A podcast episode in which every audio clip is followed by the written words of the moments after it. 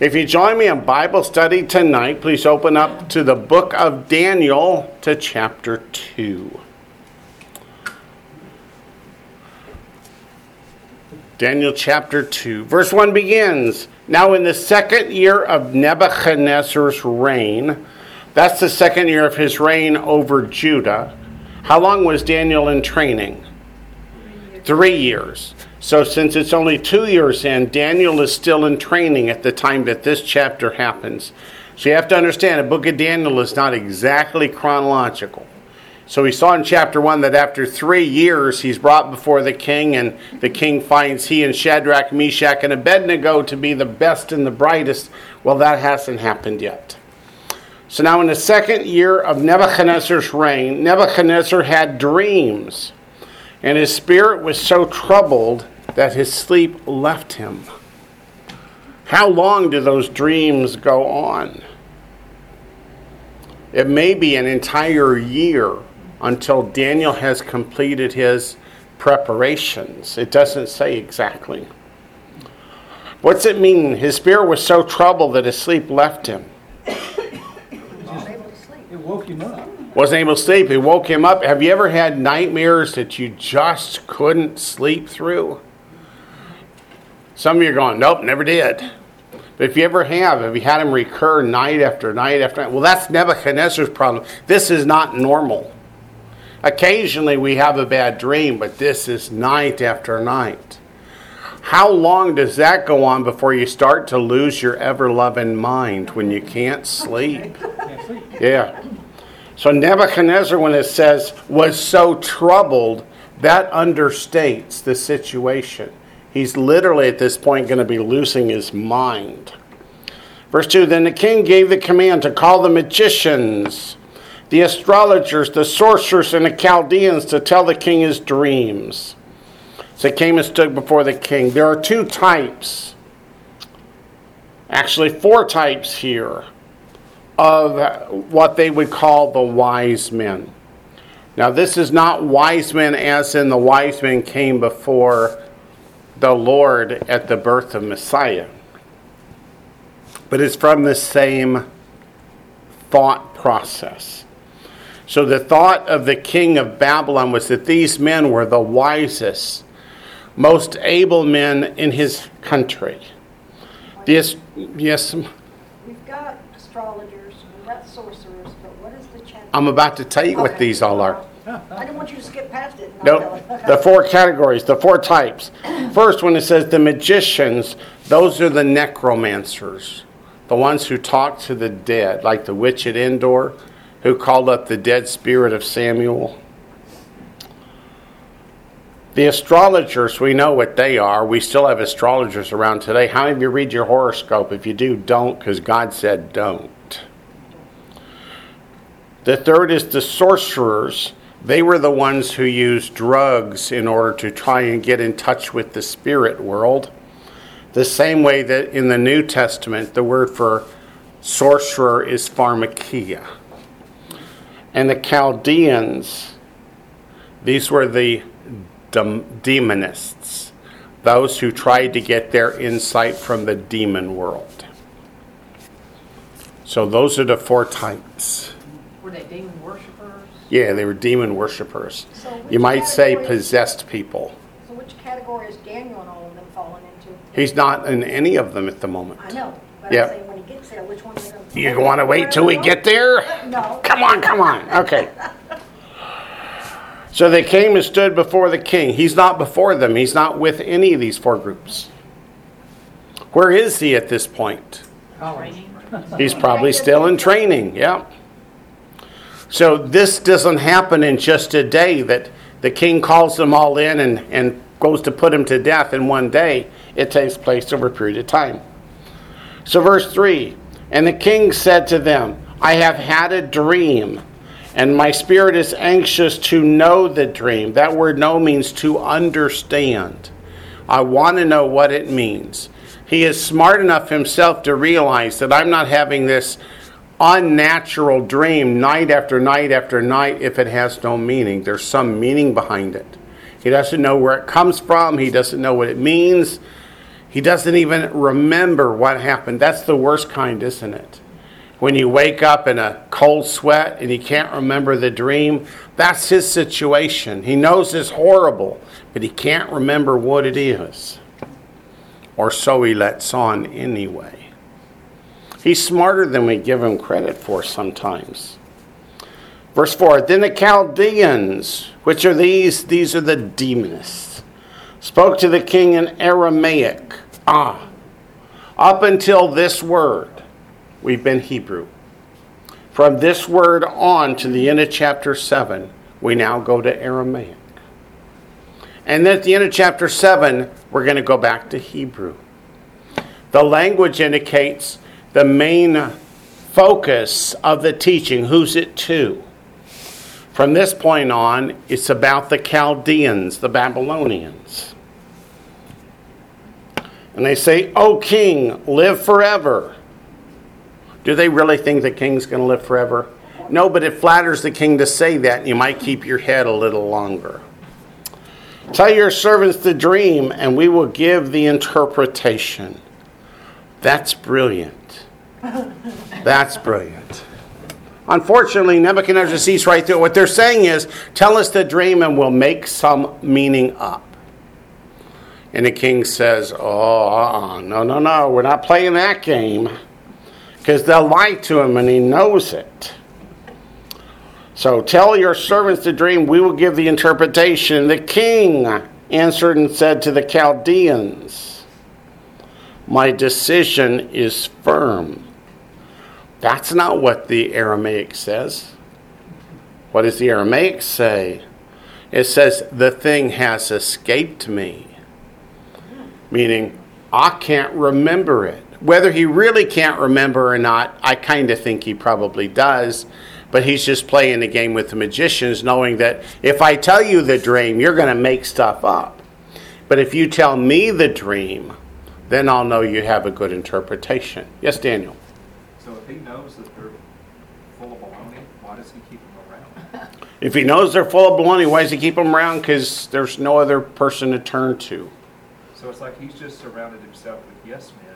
He surrounded himself with yes men. How many rulers in this world enjoy that? Every one of them. Most of them. But it's at the same time, it's like when the when the rubber meets the road, he knew they were just they were false. Yeah. And this is his line in the sand. You tell me the dream, or I'm going to put you to death. Which gives them an encouragement to try and come up with a true answer. But if he really didn't remember the dream, then how would he know if they were telling him the truth when they tell him what the dream was? That's what makes me think he really does remember. He's just putting them to the test.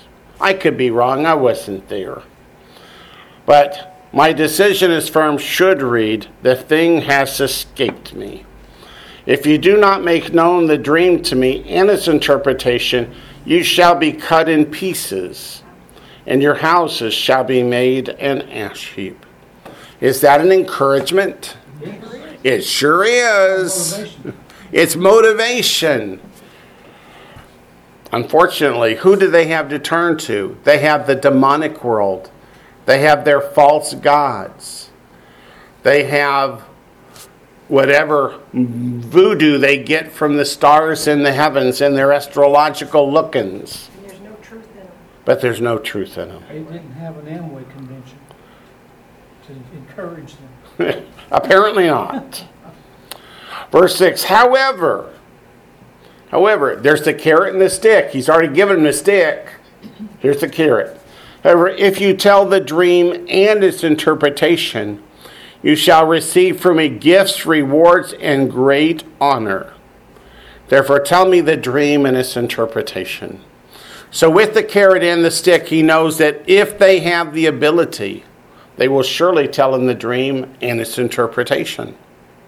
And if they don't, it's because They can't. Right. Verse 7 They answered again and said, Let the king tell his servants the dream, and we will give its interpretation. Can you imagine that that was probably said with a little bit of, uh oh? A little bit of concern, I bet it was. But what are they doing?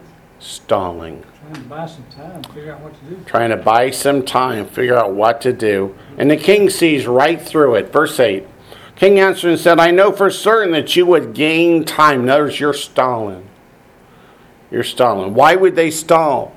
They don't have the answer. If they give the answer, they get all kinds of riches and honor. If they're stalling, it means they don't have a clue. It says, Because you see that my decision is firm.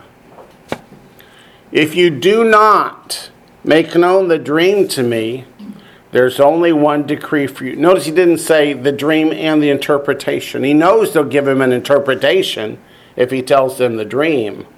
But if you do not make known the dream to me, there's only one decree for you. It's not promotion, is it? It's a very long vacation, right? For you have agreed to speak lying and corrupt words before me till the time has changed. What does that mean? Till That the is time until I forget about it, until it's no longer of an issue. You can't go it now, let it go. Yeah, you're going to stall and stall and stall till I just give up and let it go. Forget it. Therefore, yes, Uh, in some cultures, when they talk, uh, it's an idiomatic phrase. Time changing means when we get a new king or new ruler. okay, that's good. I mean, I, I don't know it specifically so in that case, but it does crop up in the cultures around it, Very good. meaning when there's a new reign. Very good. And of course, if it was time for him to die and N- Nebo, which one took over? See, evil Merodach took over. Then evil Merodach wouldn't know the dream either. So, yeah, it would all be moot at that point. Thank you, Edmund, for that. So, therefore, tell me the dream, and I shall know that you can give me its interpretation. So, he's smart enough to know that if they have the ability to tell him the dream, then they can also do a true interpretation. And if they can't tell him the dream, they're just going to make stuff up. Yes, Daniel. This this reminds me of in the book of First Kings where, where King Ahab has all these false prophets around him. Yeah.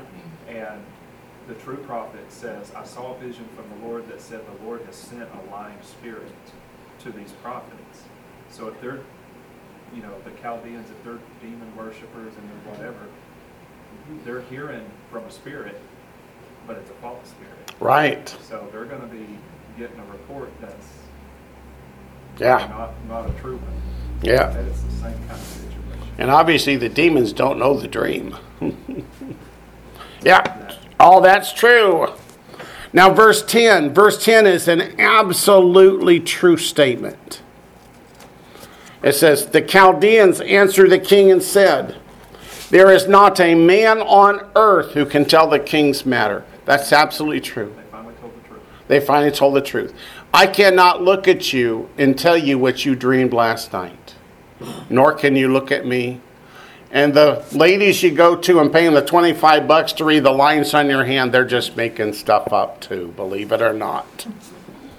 So there's not a man on earth who can tell the king's matter. Therefore, no king, lord, or ruler has ever asked such thing of any magician, astrologer, or Chaldean. So it's they are correct. No man can give the dream and the interpretation, but God can. And which of those four groups of wise men, quote unquote, worship the true and living God? No. None.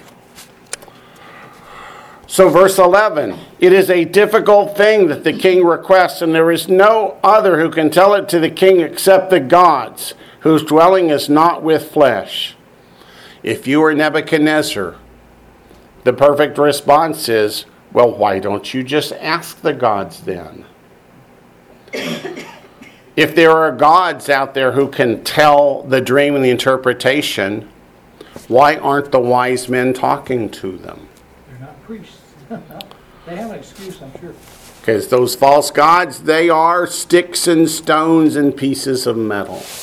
They can't anymore tell the dream than the Chaldeans can. Only the true and living God can do that. which is, of course, the point of Daniel chapter 2. Of all the gods in this world, there's only one that is real, only one that is true, and that's the God of Abraham, Isaac, and Jacob.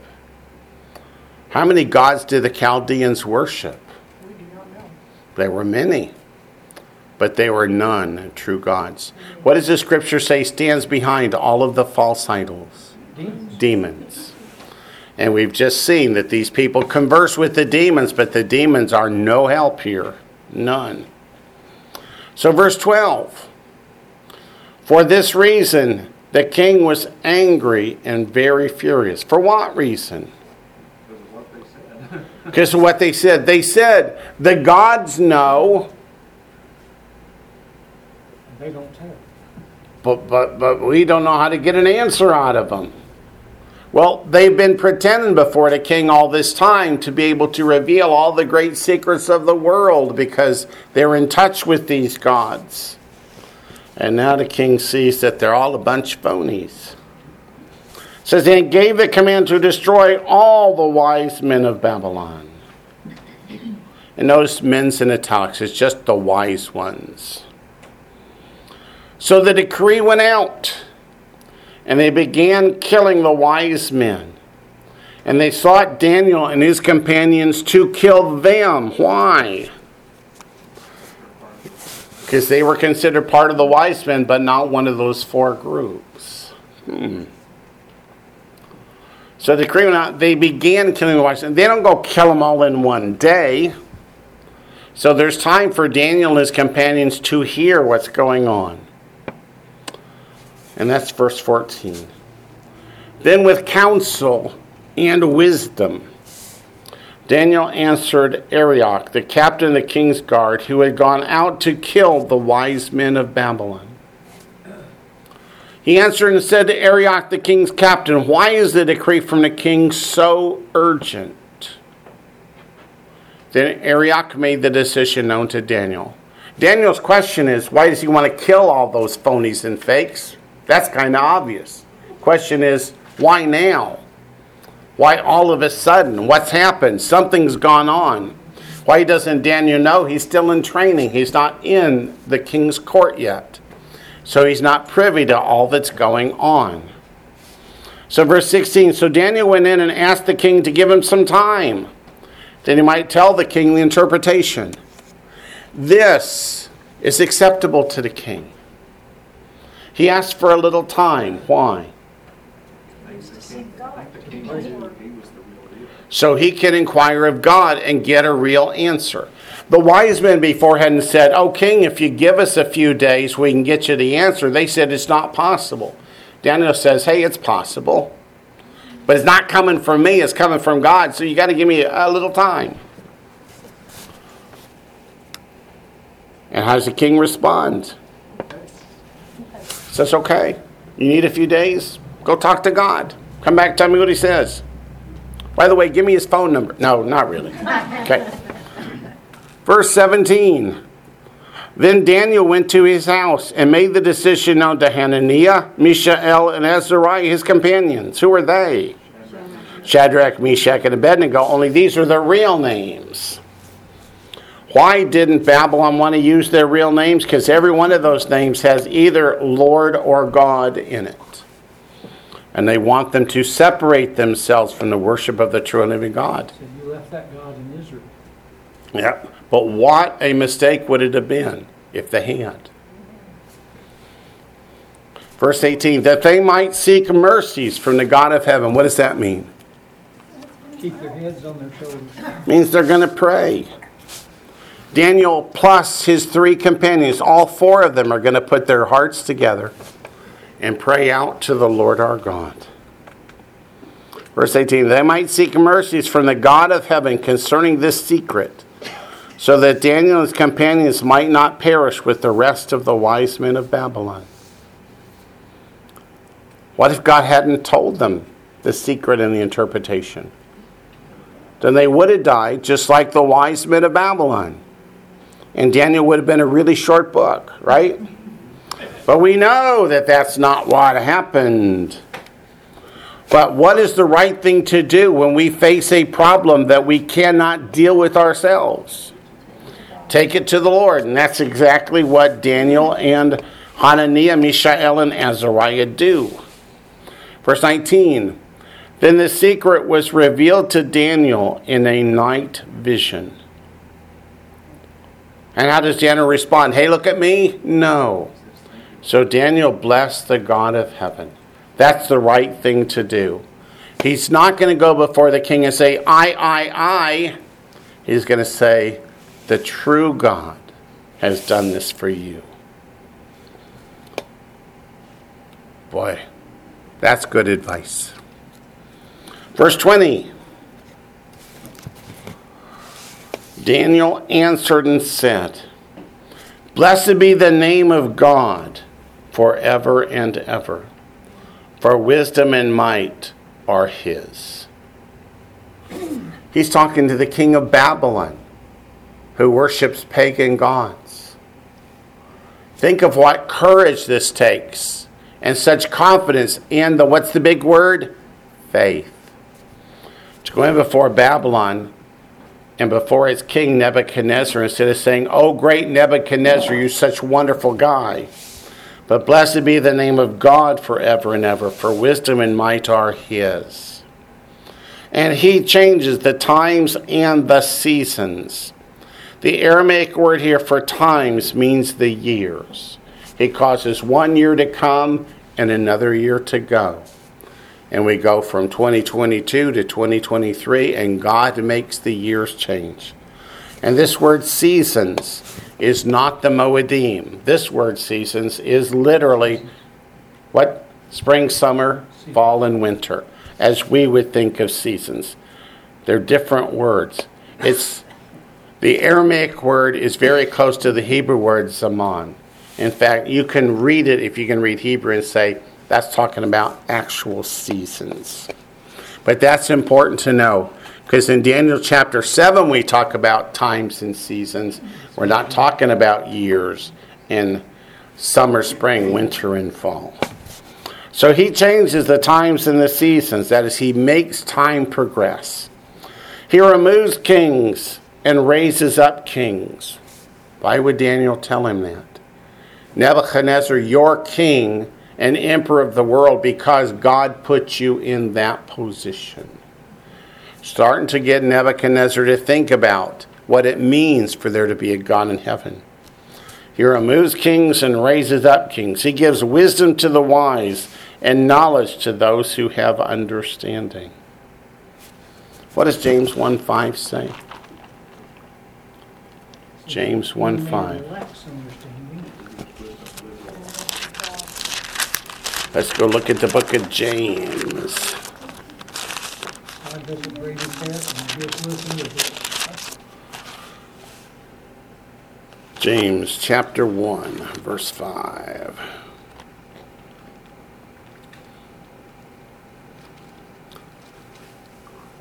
James chapter 1, verse 5.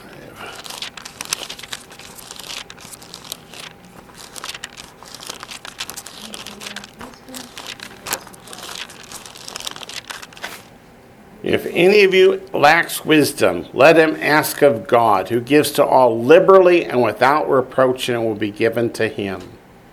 Does that sound like anything has changed from Daniel's time to James' time?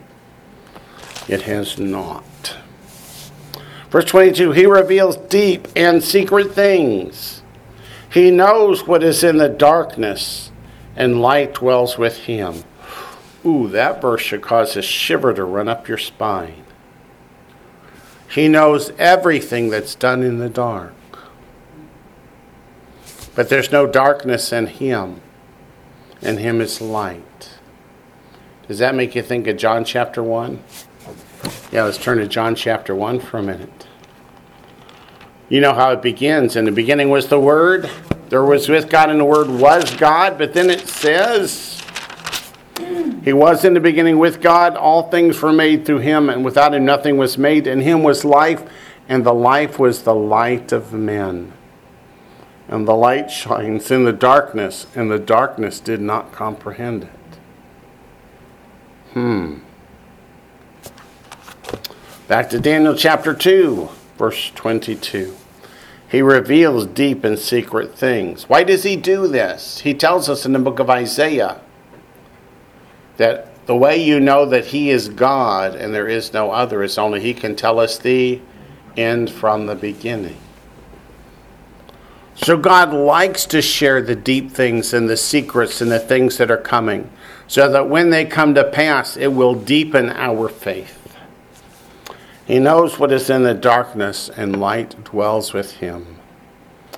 Verse 23 I thank you and praise you, O God of my fathers. You have given me wisdom and might, and have now made known to me what we asked of you. For you have made known to us the king's demand.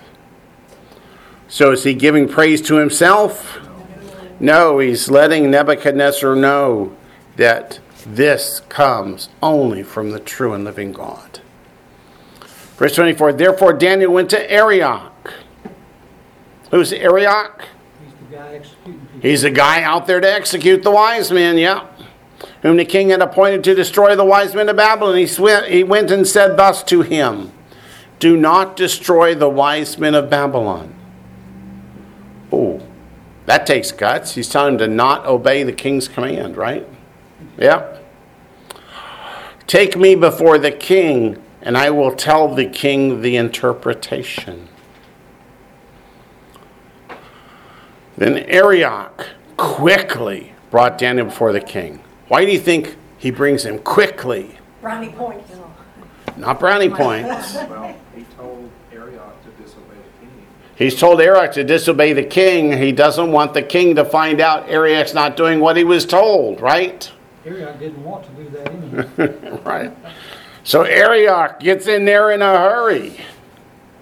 Brought Daniel before the king and said thus to him I have found a man of the captives of Judah who will make known to the king the interpretation. But the king already knew this. I don't know that Arioch knows that the king already knows. I think Arioch kind of witnessed some of that. Look what I found. Yeah, Arioch's trying to get some brownie points, and well, yeah. The king answered and said to Daniel, whose name was Belteshazzar, Are you able to make known to me the dream which I have seen and its interpretation? Not or, but and. Daniel answered in the presence of the king and said, The secret which the king has demanded, the wise men, the astrologers, the magicians, and the soothsayers cannot declare to the king. Can you see the king's face starting to get a little red? Sounds like he's saying, No, I can't. What are you doing here? But he's just building it up, getting to the high point here. Hmm. But there is a God in heaven who reveals secrets. And he has made known to King Nebuchadnezzar what will be in the latter days. In the latter days? Is this vision going to go up all the way until the time of Messiah's kingdom? Absolutely. It's going to go from the time of Babylon to Messiah's return for Armageddon and the establishment of the Messianic kingdom. How long a period is that? That's thousands of years. He says, Your dream and the visions of your head upon your bed were these.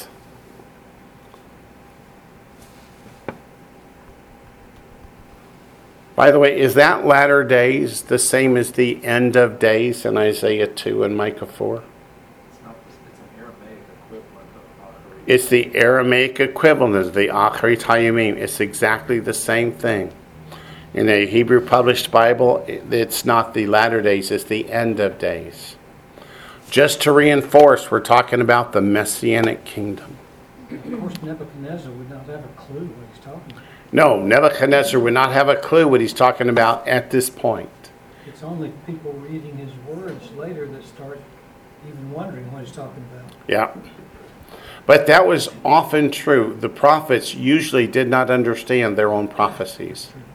And They just wrote them down so that you and I can look back. They often had dual or even more fulfillments. Oftentimes there were two or more fulfillments. You're absolutely right. happened, you said, oh, it's over with. Yeah. So it says your dream and the visions of your head upon your bed were these. As for you, O king, thoughts came to your mind while on your bed about what would come to pass after this. In other words, what? The king has a question. That's where this all begins. The king's wondering, what will come after my rule? Will my kingdom last forever? Will it pass away quickly? What will the future be? And that triggers his dream. That's the what triggers the dream, yeah.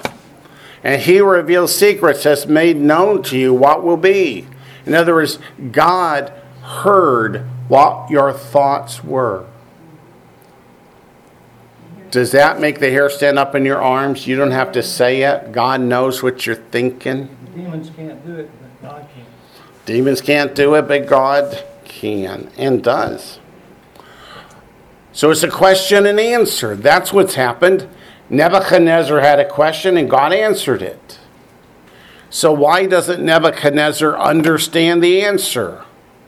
It's a vision. It's a little deep.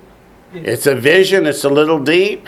He doesn't know to go. He doesn't know He doesn't the know to true go God. He doesn't know the true and living God. That's right. He doesn't know to go to God for the interpretation. He doesn't know to go to God for the interpretation. He doesn't realize that's where the dream came from. He knows it came from somewhere.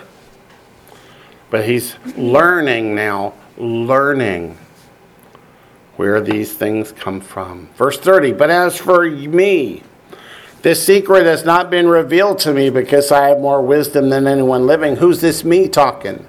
This is Daniel. Daniel's not saying, I did it, I did it, reward me.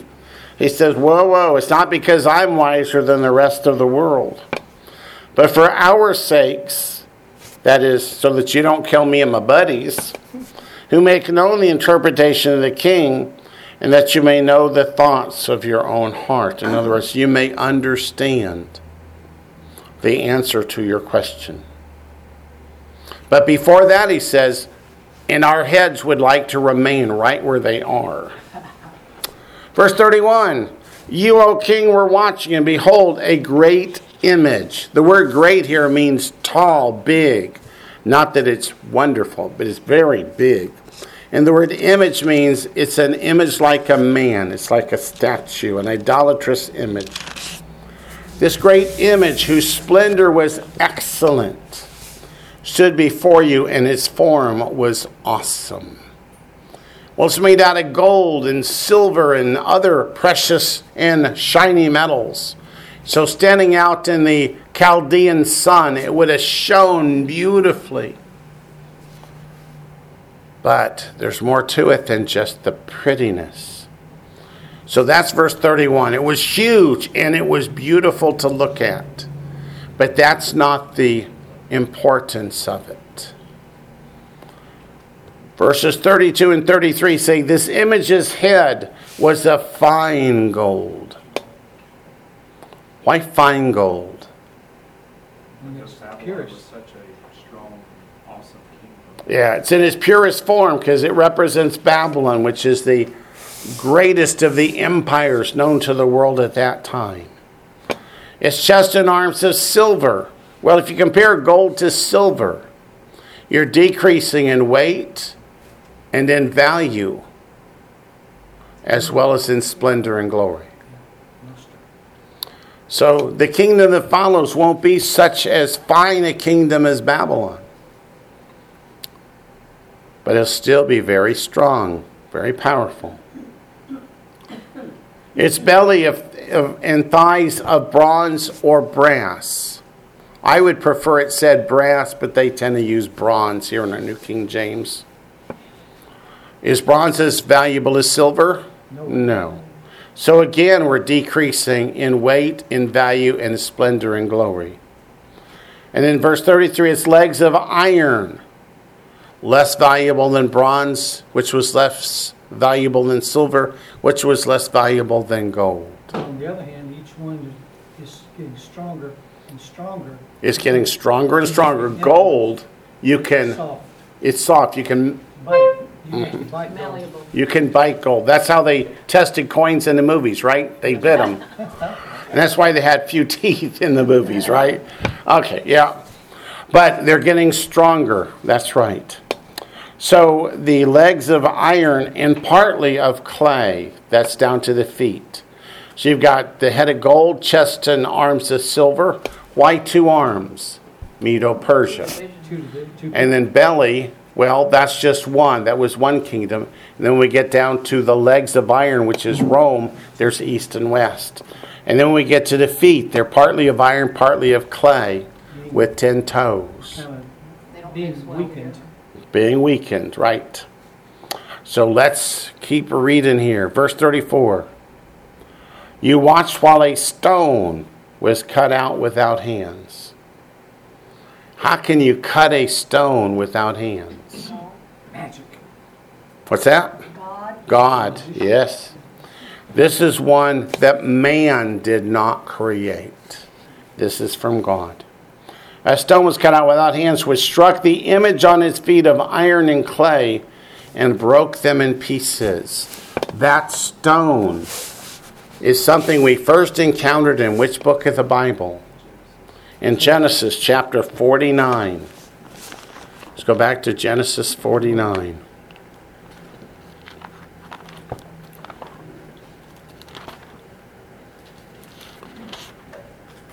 Genesis 49 was written how far in advance of Daniel's day? thousands of years. About a thousand years. Genesis chapter 49, verse 24. It says, But his bow, that is Joseph, remained in strength, and the arms of his hands were made strong by the hands of the mighty God of Jacob. From there, not from Joseph, but from the mighty God of Jacob, is the shepherd, the stone of Israel. That is Genesis 49, verse 24. Yeah.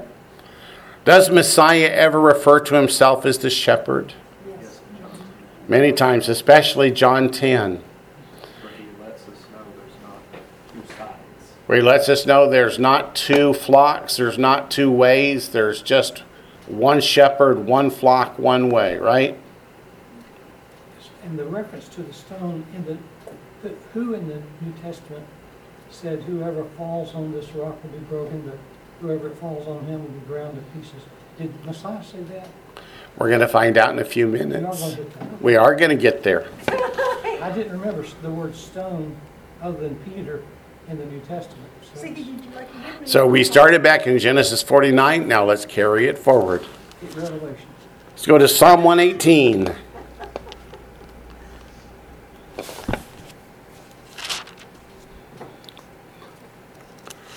I cannot possibly leave you wondering what that stone might represent. I just can't do it. It's not in me. We got to go find out. Psalm 118, verse 22. This psalm was being sung as Messiah died on Calvary's tree. Psalm 118. Verse 22, Psalm 118, verse 22. The stone which the builders rejected has become the chief cornerstone. Is it capitalized in your version? No. Should be, shouldn't it? Well, all depends. Biblical Hebrew doesn't have any capital letters, so they just capitalize what they want to. And then let's go to Matthew chapter 21, in case somebody wants to see if Messiah ever mentioned it in the New Testament. Matthew 21, verse 42.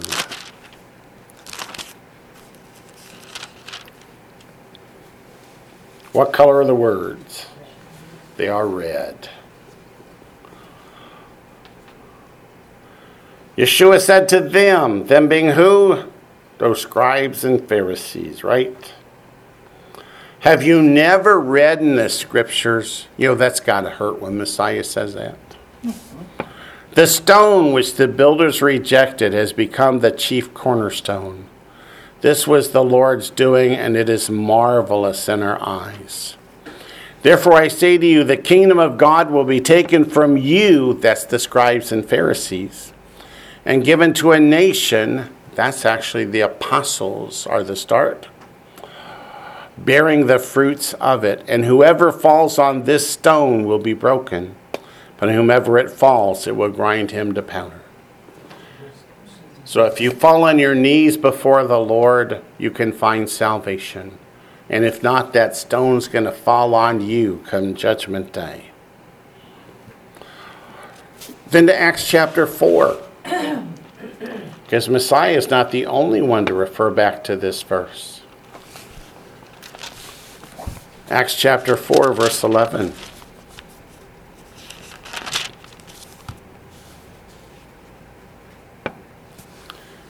And we're going to start with verse 8 so that we know exactly what Peter's talking about. Then Peter, filled with the Holy Spirit, said to them, Rulers of the people and elders of Israel, if we this day are judged for a good deed done to a helpless man, by what means he has been made well, let it be known to you all and to all the people of Israel that by the name of Yeshua, the Messiah of Nazareth, whom you crucified, whom God raised from the dead, by him this man stands before you whole. Is this going to put Peter in good stead with the scribes and the Pharisees? Oh no. This is the stone which was rejected by you builders which has become the chief cornerstone, which was rejected by who? By you, builders. Nor is there salvation in any other, for there is no name under heaven given among men by which we must be saved. What is that name? That's Yeshua. In 1 Peter chapter 2, 1 Peter chapter 2.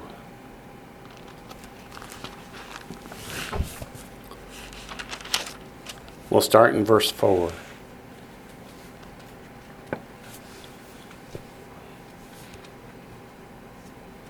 First Peter chapter 2, beginning in verse 4. Coming to him as to a living stone, rejected indeed by men, but chosen by God and precious. You also, as living stones, are being built up a spiritual house, a holy priesthood to offer up spiritual sacrifices acceptable to God through Yeshua the Messiah.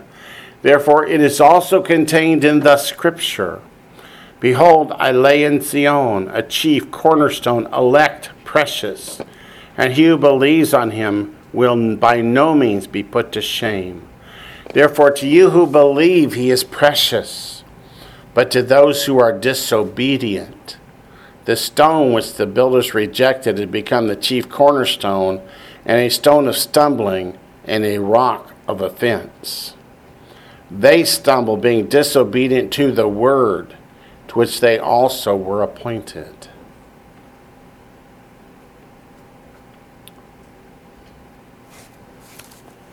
Makes you wonder why Peter didn't live to be an old, old man, huh? No, but he told it straight. Let's go back to Daniel chapter 2.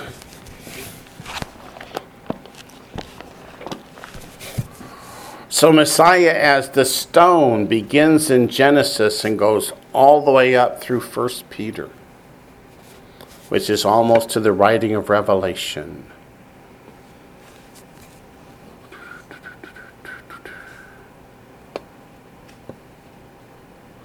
So, what do we learn again from Daniel 2, verse 34? Is when Messiah establishes his kingdom.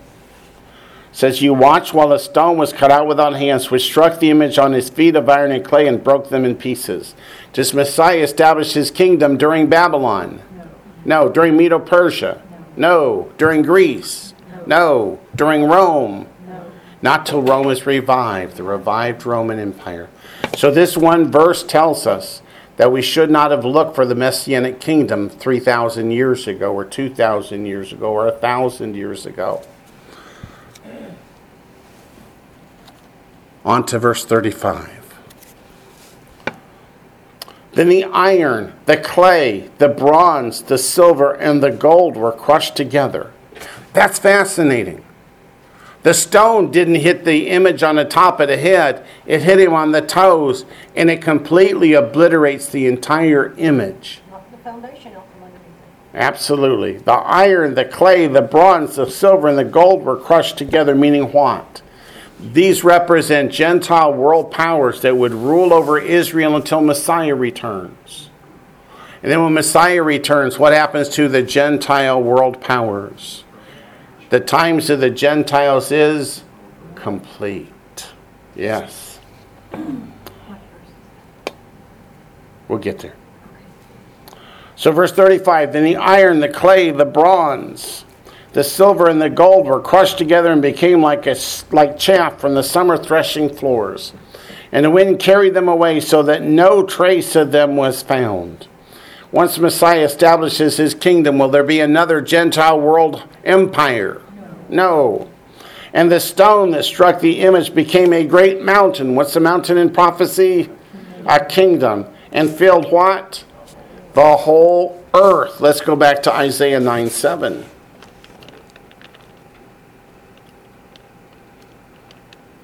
Isaiah 9 7. Which came first, Isaiah or Daniel? Isaiah. We'll start in 9 6 just for, well, because it's so cool. Mm-hmm. You know it in Hebrew, right? Ki yelad yulad lanu. Says, For unto us a child is born. That's Messiah's first coming. That's not when the kingdom was established. Unto us a son is given. That's the second coming. That's where the kingdom gets established. And the government will be upon his shoulder. That's the same government that Daniel interpreted from Nebuchadnezzar's dream. The government will be upon his shoulder. And his name will be called Wonderful Counselor. Take out the comma between wonderful and counselor. Mighty God. Remember what that is in Hebrew? El Gibor. The word Gibor doesn't just mean mighty, it means a mighty warrior. Refers to the fact that Messiah comes as the Lord of hosts. He is the everlasting Father. That's the word pair. It's the Father of eternity. He's the Father, the Creator from the beginning. And He is the Sar Shalom, the Prince of Peace. Of the increase of His government and peace, there will be what? No end. Never, ever will it end. Upon the throne of David and over His kingdom to order it and establish it with judgment and justice from that time forward, even forevermore. The, sea, the zeal of the Lord of hosts will perform this. Let me ask this upon the throne of David and over his kingdom, what was David's kingdom? Israel. Does this say that Israel will never, ever end?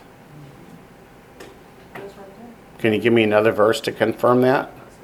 In Isaiah 66. Let's turn to Isaiah 66.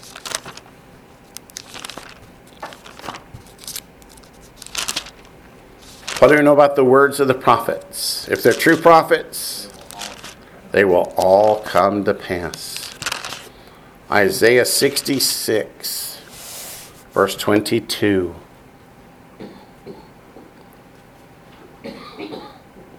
For as the new heavens and the new earth which I will make shall remain before me, says the Lord, how long will the new heavens and new earth last? Forever. Forever and ever without end. So shall your descendants and your name remain. What's your name? Israel.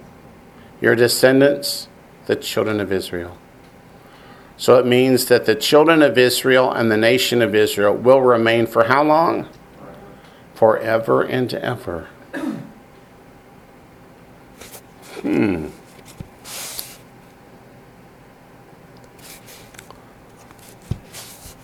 That great mountain in Daniel. Did Isaiah tell us about that mountain?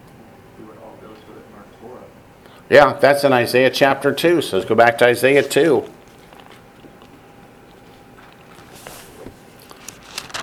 So much you want to bet once Daniel talked to the Lord, he started thinking about Isaiah and going, hey, I should read that book again. Isaiah 2, verse 2 Now shall come to pass in the Acharit Hayamim, the end of days. Same days Daniel's talking. About, the same time period. Chapter 2, verse 2. Okay, awesome. Thank you. Yeah. Now shall come to pass in the Acharit Hayamim, the end of days, capitalized, that the mountain of the Lord's house, what did Daniel say? The stone would become a mountain, a great mountain. That's the Messianic king, the mountain of the Lord's house. What's the Lord's house? The temple. Where will the temple be in the kingdom?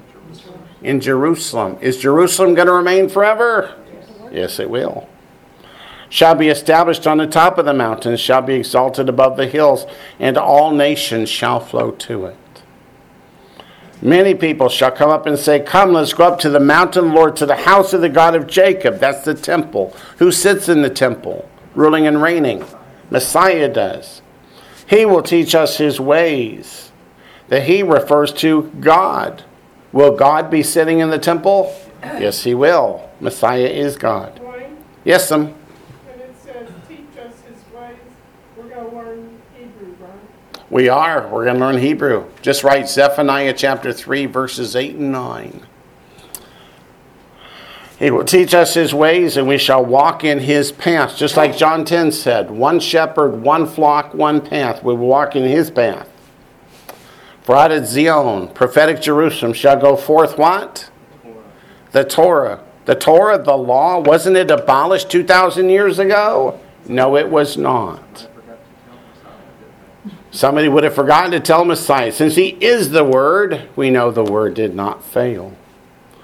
And the word of the Lord from Jerusalem. He shall judge between the nations and rebuke many people. You know, I got a silly question that just went through my head when you asked that that thing. What's that? Gone away with. But who can do away with God? No one.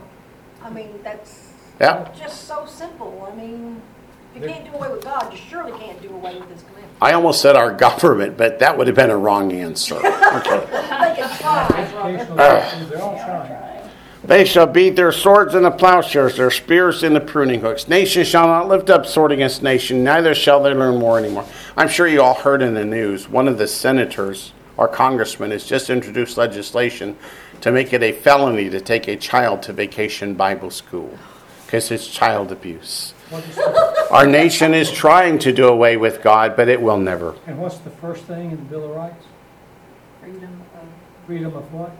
hmm religion. Religion. Religion. That's right. Number one. Number one. Of religion. Yep, Not freedom from religion. right. That's what they're trying to do. Yep. Have been for years. All right, let's get back on course.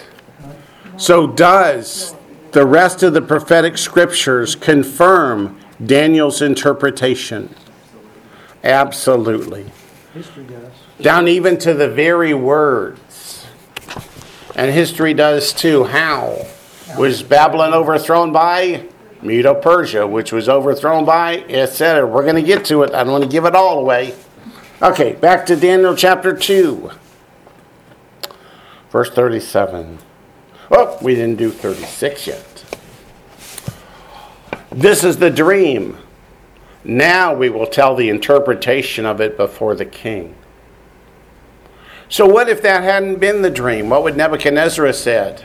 Off with your head. Yeah, off with your head. Uh uh wrong. Eh. Off with your head. But the fact that Nebuchadnezzar is still listening means It was right. it was right and he's impressed. Yeah, Sure, he was all ears. I'm sure he was all ears at that point. This is the dream. Now we will tell the interpretation of it before the king. You, O king, are a king of kings. Now we all know that expression from Revelation 19. And we kind of saw it in Isaiah 2. What does it mean to be a king of kings? It means Babylon is an empire. That there are many nations, but they sit over top of those nations. Those nations are all subservient to Babylon. We call them vassal states.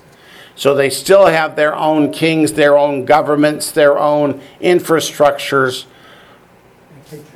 but they pay tribute to Babylon, and anything the king of Babylon says goes. It takes precedence. It's kind of like our American jurisprudence, where something in a constitution takes precedence over an individual statute. Isn't that also like the federal government's trying to take all the states' rights? Yeah. We can talk about the 14th Amendment later. Okay. So you, O king, are a king of kings. It's an empire. Babylon is an empire. They rule the entire world. The rest of the nations are vassal states to Babylon. They pay tribute. What's tribute? Money, gold, silver, precious Like things, taxation. like taxation. They will provide soldiers for Babylon's army, etc. So you, O king, are a king of kings, for the God of heaven has given you. Wait a minute. What did he just tell Nebuchadnezzar? There's somebody above you. There's somebody above you. You didn't do this on your own. You didn't do this on your own. You did not conquer the known world because you are the biggest, most baddest soldier or the brightest statesman. That's the boy. It's God who gave it to you. You know, if you think about, like, Ezekiel gives us a little more insight to this because there's no way Nebuchadnezzar could have taken Jerusalem if the King Glory had not departed from the temple. Absolutely.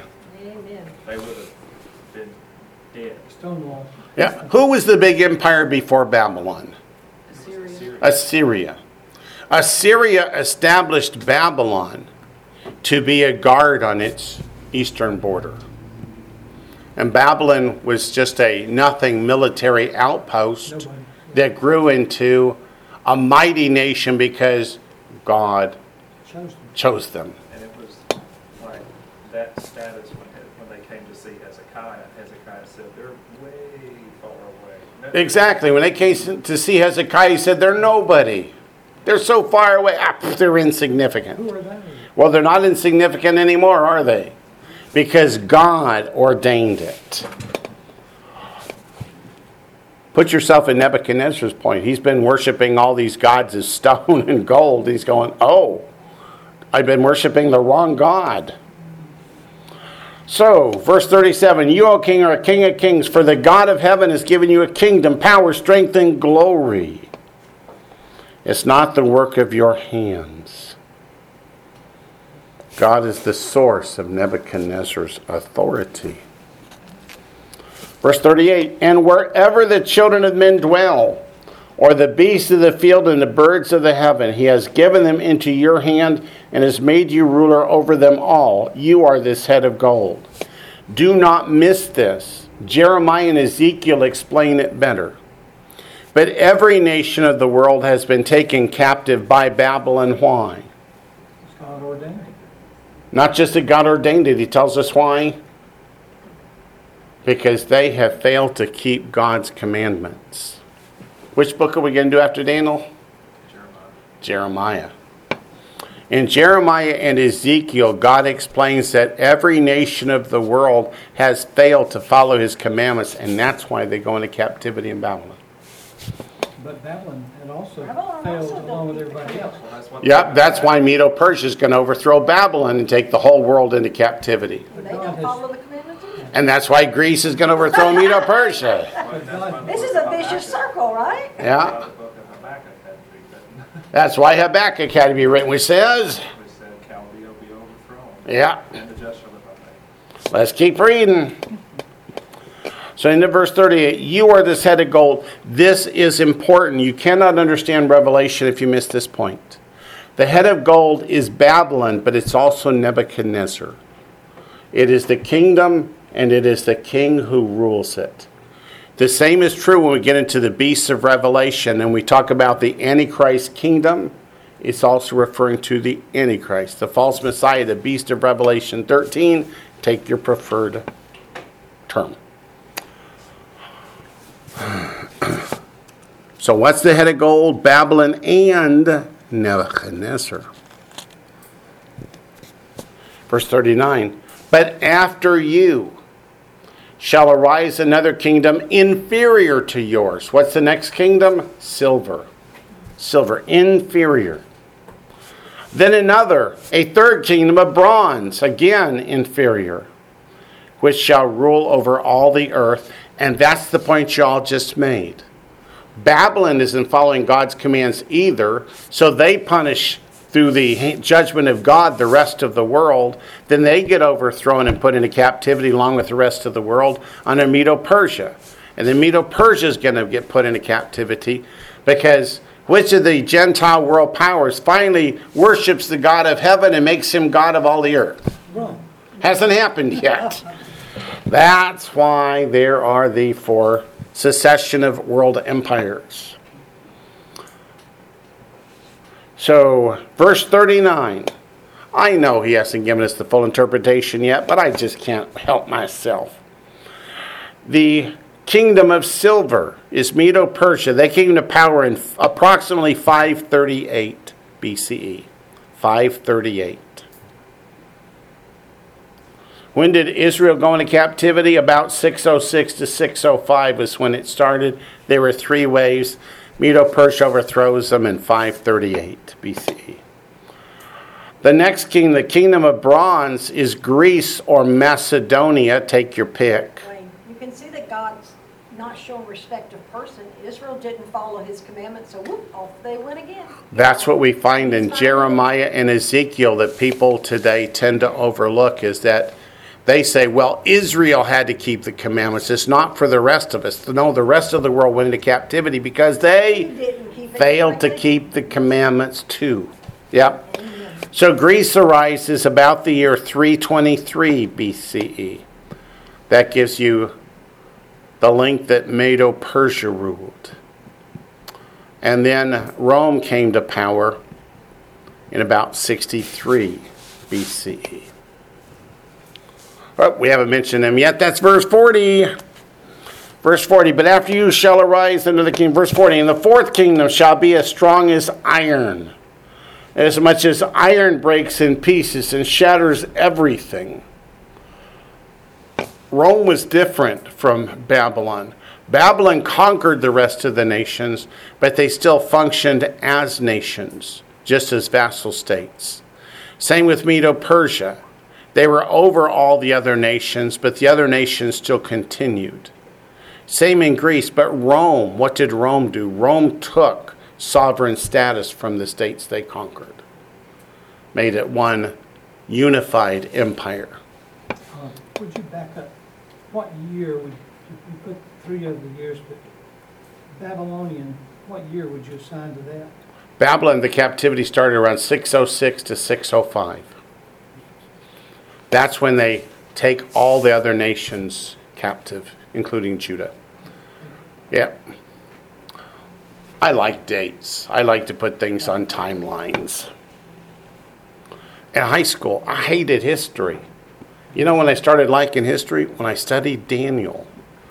And I could start putting dates to these events, going, I know who this is. This is. Okay. That's neither here nor there. So, verse 40 And the fourth kingdom, that's Rome, shall be as strong as iron, as much as iron breaks in pieces and shatters everything. And like iron that crushes, that kingdom will break in pieces and crush all the others. So, that kingdom's going to not just take tribute, but they're actually going to take national sovereignty. How far did the Roman Empire physically expand to the west? all the way to. All the way into Great Britain. Yeah, all the way into Great Britain. As I'm sitting here listening and reading along with you, my mind says that we, the United States, shall also go into captivity, and it's probably right upon us. Yeah, yeah, I don't doubt it. Verse 41. Ooh, verse 41. Whereas you saw the feet and toes, partly of potter's clay and partly of iron, the kingdom shall be divided. Rome wasn't conquered, Rome fell apart. Do you remember what happened, what caused Rome to fall apart?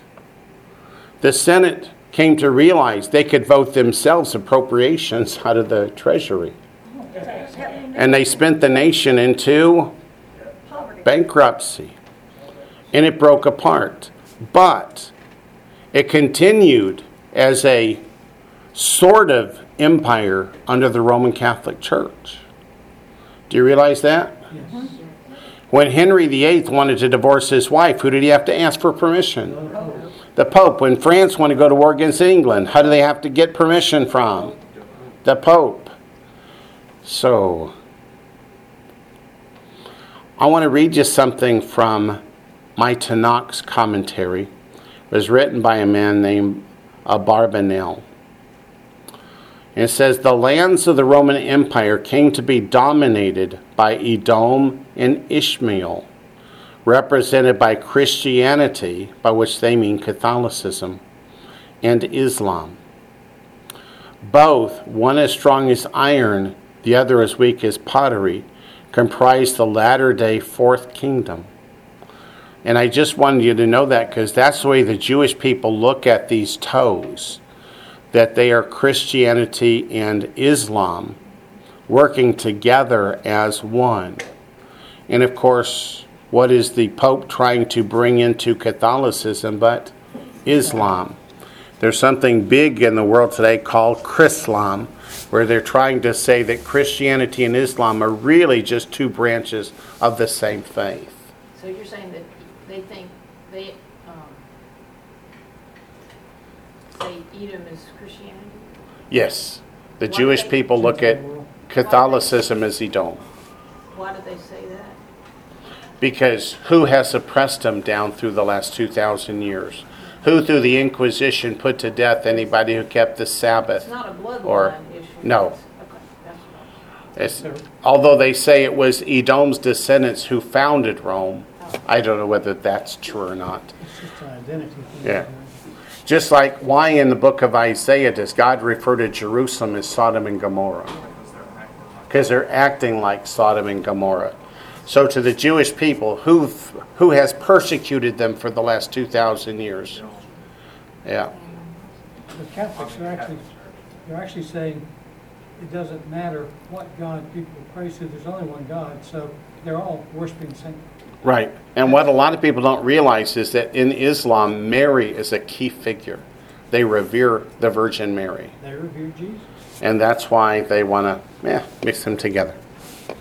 So, whenever the Jewish people, according to Abarbanel, read this, they look at this last world empire as Christianity and Islam working together as one. It could be fake Christianity, yeah. Yeah.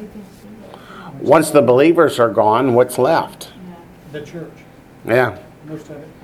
Well, you can see this big push for the, like ecumenical movement. Yeah. It's like, you know, it's not just Christianity and Islam, it's like. Right. all It's Methodist and Presbyterian. Yeah, the Pope has been bringing in idols from all over the world and putting them in the Vatican. Yeah. You know, and if you look at, if you, you know, you'll say this as you keep reading, but it says that iron and clay can adhere to one another. Right. So it's like saying these false doctrines and all these things can't, it's like they have substance, but they just can't. Right. Adhere. They may work together, but they're never going to join together like Rome. Right. Right. And you know, something I've noticed as you've been given those dates, every empire you gave, you've given, like, Shorter. the No, more, it's the, longer. the more splendorous they are, the shorter the amount of time they reign. Right. And the, The- the less, the weaker- longer. Yeah, the weaker. Yeah, I they noticed that too. The Yeah. longer they're, they're ruling. Absolutely. That's one reason I like to give dates. So I would imagine for um, Nebuchadnezzar, this was, uh, it knocked his ego down a notch. Yeah, let's keep reading. God's going to knock him down another few notches. But verse 42 And as the toes of the feet were partly of iron and partly of clay. Have any of you ever tried to put iron and clay together into a vessel? It's not going to work. So, as the toes of the feet were partly of iron, and partly of clay, so the kingdom will be partly strong and partly fragile. Let's look at Daniel chapter 7, verse 7. I know I'm getting a little ahead of us. I never do that, but They shall not bear false witness. Daniel chapter 7, verse 7. After this I saw in the night visions, and behold, a fourth beast, dreadful and terrible. What's that fourth beast we know? Rome. exceedingly strong. It had huge iron teeth. It was devouring, breaking in pieces, and trampling the residue with its feet.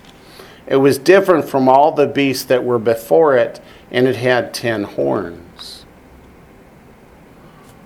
Now, not ten toes, but ten horns. But how many horns? The same number of horns as toes. The toes and the horns represent the same things. But now we know what horns represent. Horns represent kings.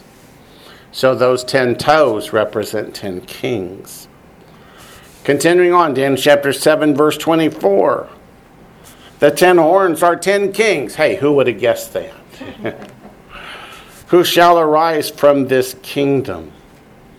And another shall arise after them. Who's that another? That's the false Messiah, Antichrist, or beast of Revelation 13. He shall be different from the first ones and shall subdue three kings. And then Revelation 17, verse 12 we see the same symbolism, but not necessarily in identical words.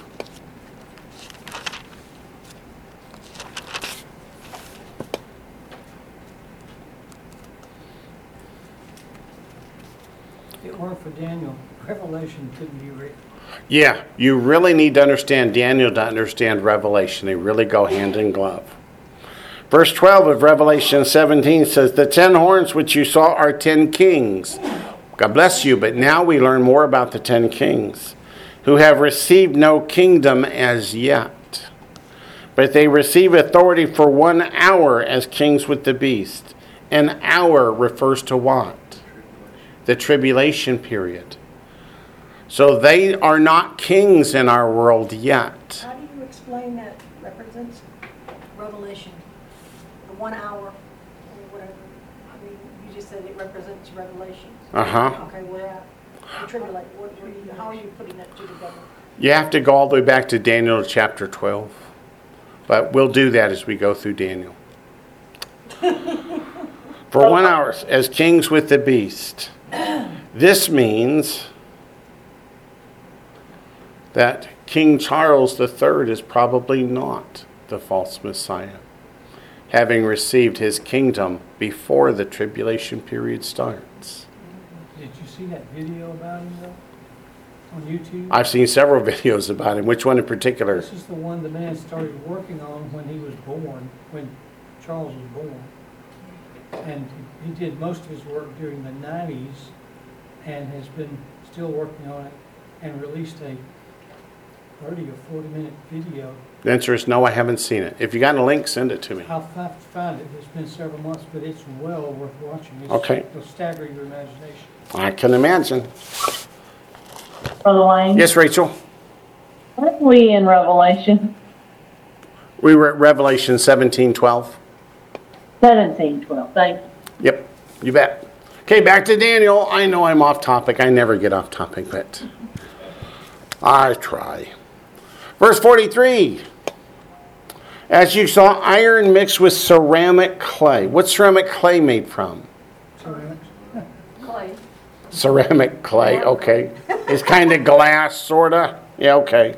It's a high, highly fired clay. It's a highly fired clay. It breaks, right? It's fragile. If you take an iron bar and hit it across your knee, what breaks? Your knee, right.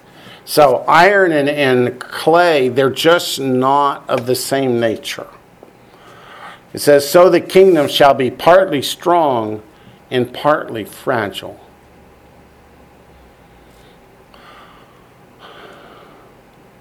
Verse 43 As you saw iron mixed with ceramic clay, they will mingle with the seed of men, but they will not adhere to one another, just as iron does not mix with clay. I have not found a commentary anywhere that explains the phrase, they will mingle with the seed of men. It's almost like the uh, The Nephilim. Nephilim. Yeah. It's almost like the Nephilim. But I can't find a commentary anywhere that explains it. I'll just skip over it. It also might refer to homosexuality.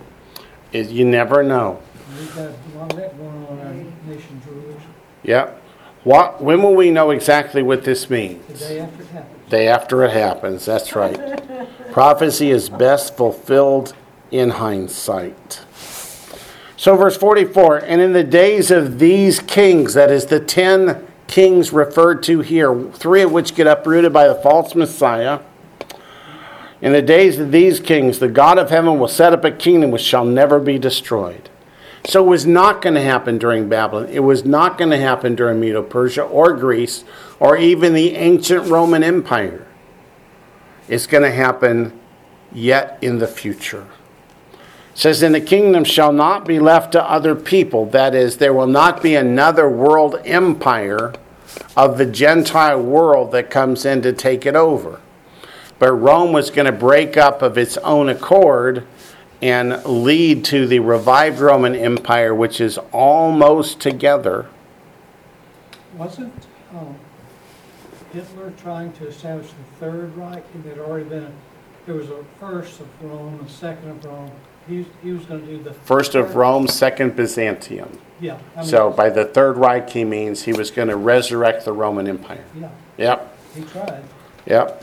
And of course, now the talk is not the Fourth Reich usually, though occasionally they, they mistake that. But what does the World Economic Forum use? The fourth something or other. But it means the Fourth Reich. Close, like the fourth movement. Something like that. What they mean is we're going to restore the Roman Empire. Yeah. We mean fourth, right, like, you know, Yep, really. yep. So it shall break in pieces and consume all these kingdoms, and it shall stand forever. So we looked at Isaiah chapter 9, verses 6 and 7. That is Messiah who breaks these kingdoms and rules forever and ever. Let's add to it Jeremiah chapter 23.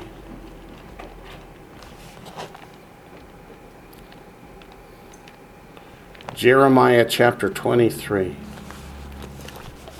verses 5 to 6.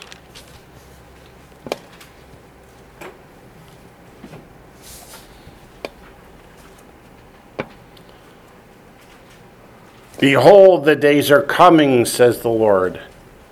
So you know we're looking at end times prophecy, don't you? That I will raise to David a branch of righteousness. What is this word branch? Samach. Samach. When Messiah is referred to as the branch, it's always Samach, except in Isaiah chapter 11, where it's Netzer. So whenever you see this branch here capitalized, it's Samach, and it's referring to Messiah, a branch of righteousness. And again, what did Isaiah 11 tell us about Messiah? He would be the ultimate in righteousness. A king shall reign and prosper and execute judgment and righteousness where? In the earth, meaning in all the earth, the messianic kingdom. In his days, Judah will be saved and Israel will dwell safely. That is, Israel will have been regathered back and put back into one nation. Now, this is the name by which he will be called. Right in your Hebrew books there. What is it? Adonai. Zedekanu. The King, the Lord our righteousness. Adonai Zedekanu. Adonai is the tetragrammaton, our righteousness. Oh, wow. Gives me goosebumps. Then in Micah chapter 4.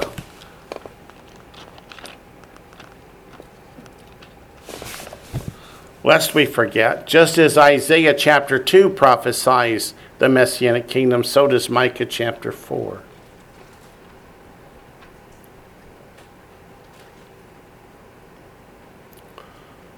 Now it shall come to pass, verse 1 says, in the Acharit Hayamim, the end of days, that the mountain of the Lord's house shall be established on the top of the mountains. But what precedes chapter 4, verse 1? And please don't say chapter 3, verse 12. That would be too easy. But look back at verse 11 of chapter 3. Her heads judge for a bribe, her priests teach for pay, and her prophets divine for money. Yet they lean on the Lord and say, Is not the Lord among us? No harm can come upon us. There, because of you, Zion shall be plowed like a field. Who plowed Jerusalem like a field? Rome did. Jerusalem shall become heaps of ruins, and the temple, the mountain the temple, like the bare hills of the forests. So this explains why the kingdom has not come yet. What causes the Lord not to answer prayer? Sin. Sin. So, what is the Lord waiting on? Repentance. Go to Luke chapter 1. Luke chapter 1. Oops, I have a red one out here. Let's see who that is and what they need. Warren says, I believe the World Economic Forum calls it the fourth industrial revolution. I've heard that term too. Thank you, Warren.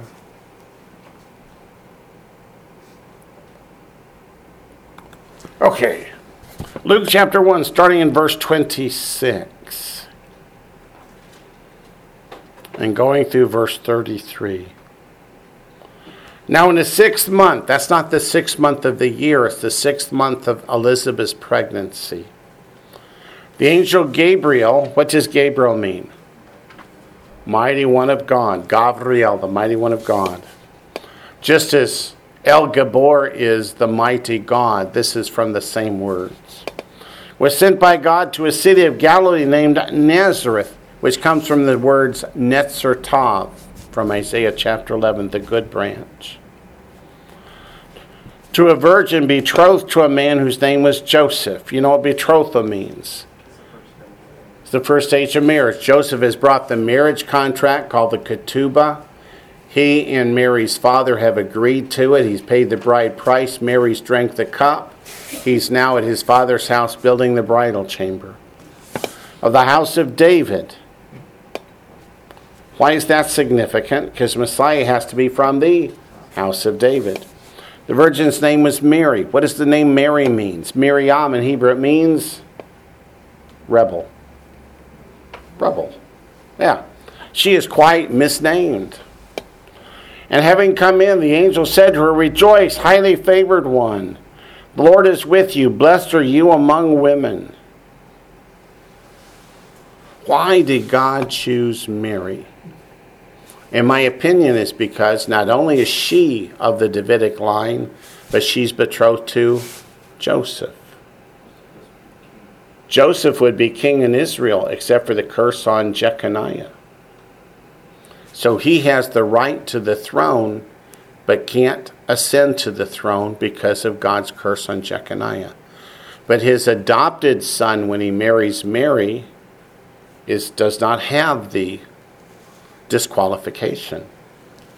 Verse 9, but when she saw him, she was troubled at his saying and considered what manner of greeting this was.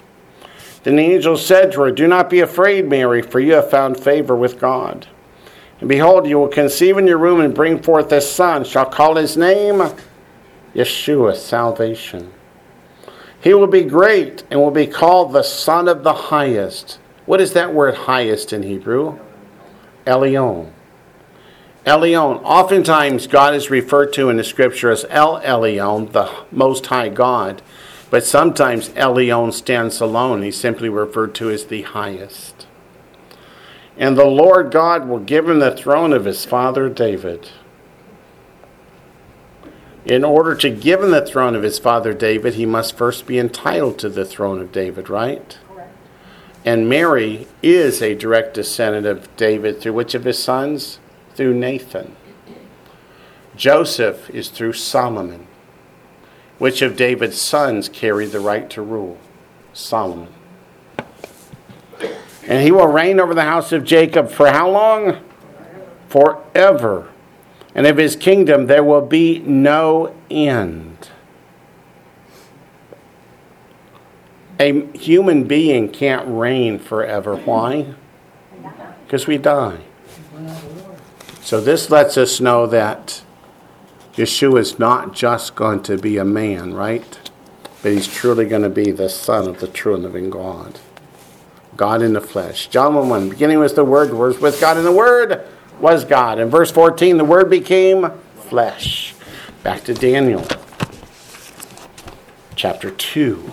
After fourteen generations, there'd probably be thousands, if not tens of thousands, of men who could trace their ancestry back to Solomon. Oh, I don't doubt it, because Solomon had a lot of wives and therefore probably had a lot of kids. Yeah, you're absolutely right. We're up to verse 45 in Daniel 2. Inasmuch as you saw that the stone was cut out of the mountain without hands. That struck me when I read it this time more than it ever has before. Where was Messiah crucified? At Golgotha. It looks like a skull because that's where they cut out the stones for the building of the temple. He died at the place where they got the stones for the temple. He was the stone which the builders rejected. They cut the stones out of the mountain. Messiah is the one they did not cut. Which is probably why they rejected him, because they didn't cut that stone. But anyway, verse 45 And as much as you saw that the stone was cut out of the mountain without hands, that it broke in pieces the iron, the bronze, the clay, the silver, and the gold, the great God. Notice not a great God, but the great God. There's a difference in biblical Hebrew and biblical Aramaic between a and the. The great God has made known to you, to the king, what will come to pass after this. The dream is certain and its interpretation is sure. So what does Nebuchadnezzar do? Verse 46, Then the king Nebuchadnezzar fell on his face prostrate before, Dave, before Daniel. Why? Remember back in chapter 2, verse 11, what did the wise men say? Only a God can reveal this. So Nebuchadnezzar is falling down before Daniel as if Daniel is a God. And commanded that they should bring an offering and incense to him. Do you bring offerings and incense to a person? No. Nebuchadnezzar is treating Daniel as just another God. Is that because Daniel said, hey, worship me? No. Daniel's pointing him to the true and living God, but Nebuchadnezzar doesn't get it yet. Yeah, you know Daniel's saying, get up, get up quick. God's looking. I don't want my head cut taken off. Well, verse 47 The king answered Daniel and said, Truly, your God is the God of gods, the Lord of kings, and a revealer of secrets, since you could reveal this secret.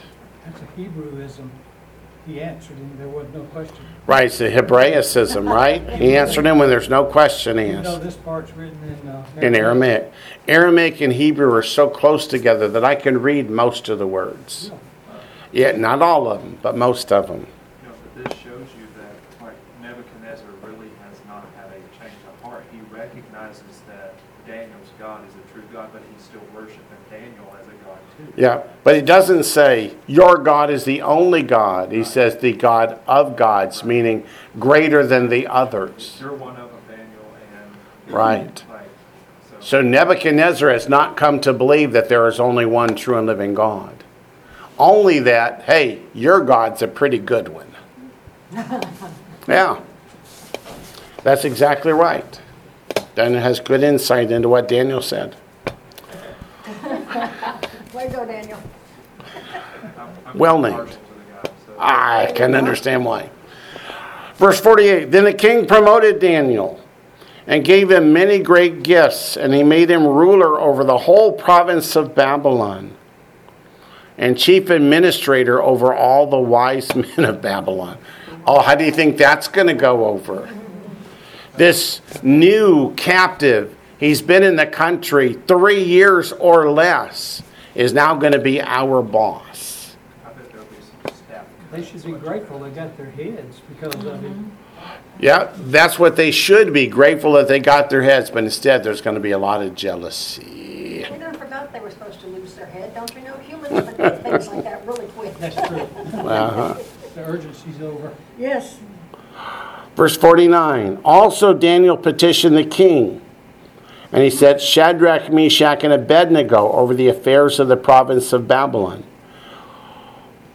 Why did Daniel petition the king for his three fellow here that also prayed with him as a group, as a whole? So he says, Don't just give me the honor, it wasn't just me. So he promotes Shadrach, Meshach, and Abednego over the affairs of the province of Babylon, but Daniel sat in the gate of the king. Who sits in the gates? The judges. So Daniel is at an even higher level in the kingdom than his three compadres. But Daniel didn't ask for that.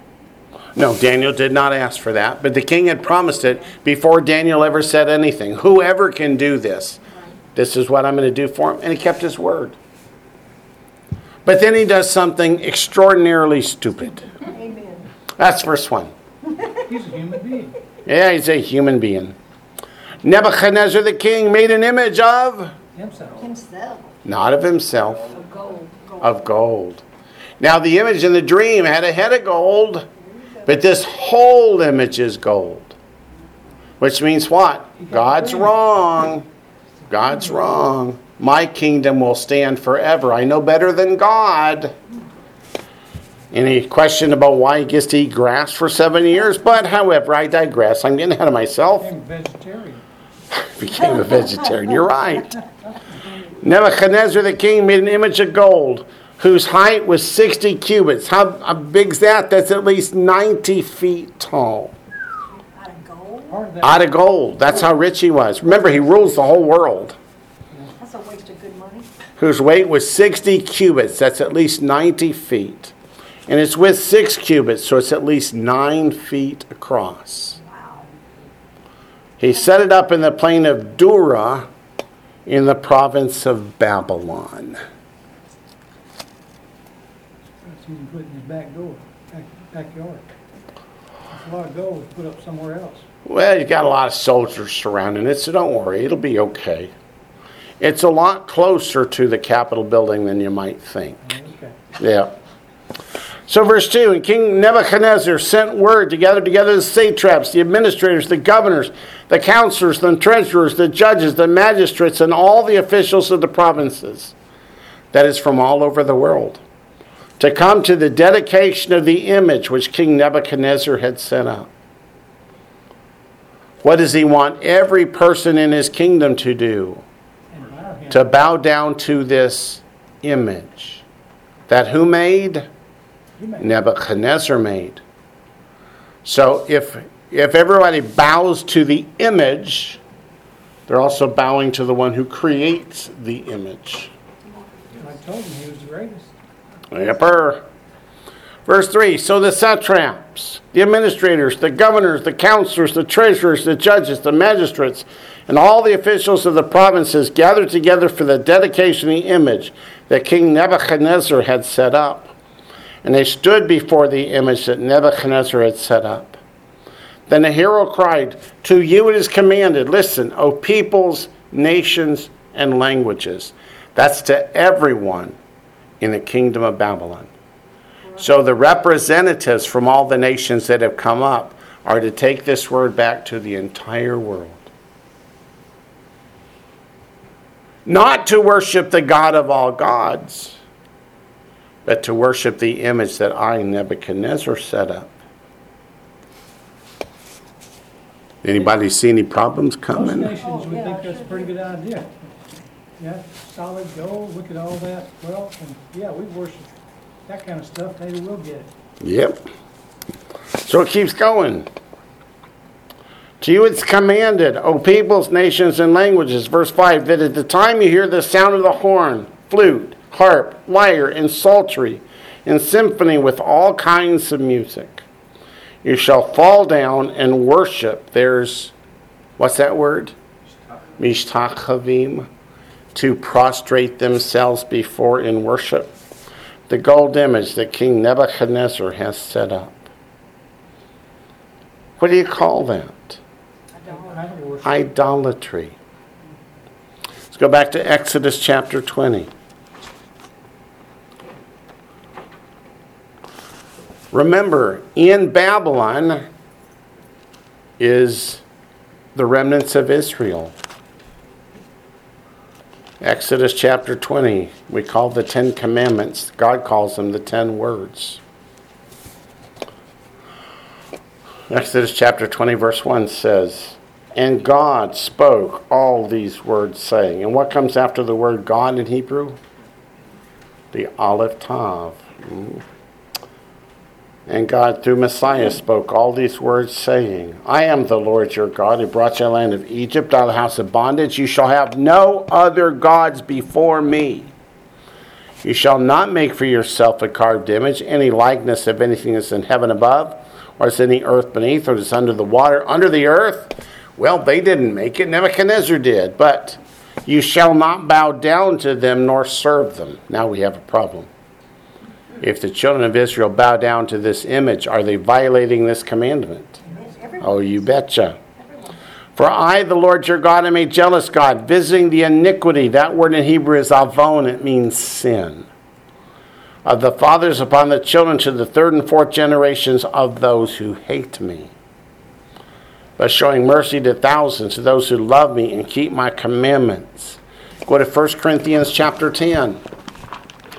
Maybe in the New Testament, idolatry is okay, do you think? No, I don't think so either, but let's look. 1 Corinthians chapter 10, verse 14. Paul wrote 1 Corinthians to a group of Gentiles who have gotten saved, right? And he says in verse 14, Therefore, my beloved, flee from idolatry. What's the difference between walk away from and flee from? The speed. The speed. Go to Galatians chapter 5. Galatians chapter 5, verses 19 to 21. Now, just change that to and. The works of the flesh are evident, which are adultery, fornication, uncleanness, lewdness. What's the next word? Idolatry. Sorcery, hatred, contentions, jealousies, outbursts of wrath, selfish ambitions, dissensions, heresies, envy, murders, drunkenness, revelries, and the like of which I tell you beforehand, as I also told you in time past, that those who practice such things, what? Will not. Will not inherit the kingdom of God. Unless they first say the words. So is it serious? Yes. It's serious. You know, Wayne, the word practice is a present participle, so it indicates it's not a one-time thing. It's those living in that lifestyle. The word practice is a it's a lifestyle. It's like in Matthew chapter 7, right? Those who practice lawlessness. Ongoing. Yeah, This it's is what your life. Yep, it's not a one-time oopsie. And what do we read in Revelation chapter 2? Two of the seven churches were eating food sacrificed to idols, thinking that it's okay. Is it okay? No, It is not okay. Brother Wayne, as you, as we were reading through here and we were observing the thought, you know, the king making his idol Yeah. What it's made out of. Uh-huh. To me, in my spirit came, we're all looking for something so-called the 666. But right there in the word, it shows us it would be real easy for our government or any other one who conquers the world to set up an idol and say, now worship this, and would never recognize it, that it was the beast. Yeah. And by the way, the mark of the beast is not 666. We're just always told it is for some reason. But our time has expired. We will pick up continuing the cross references to verse 5 of Daniel chapter 3.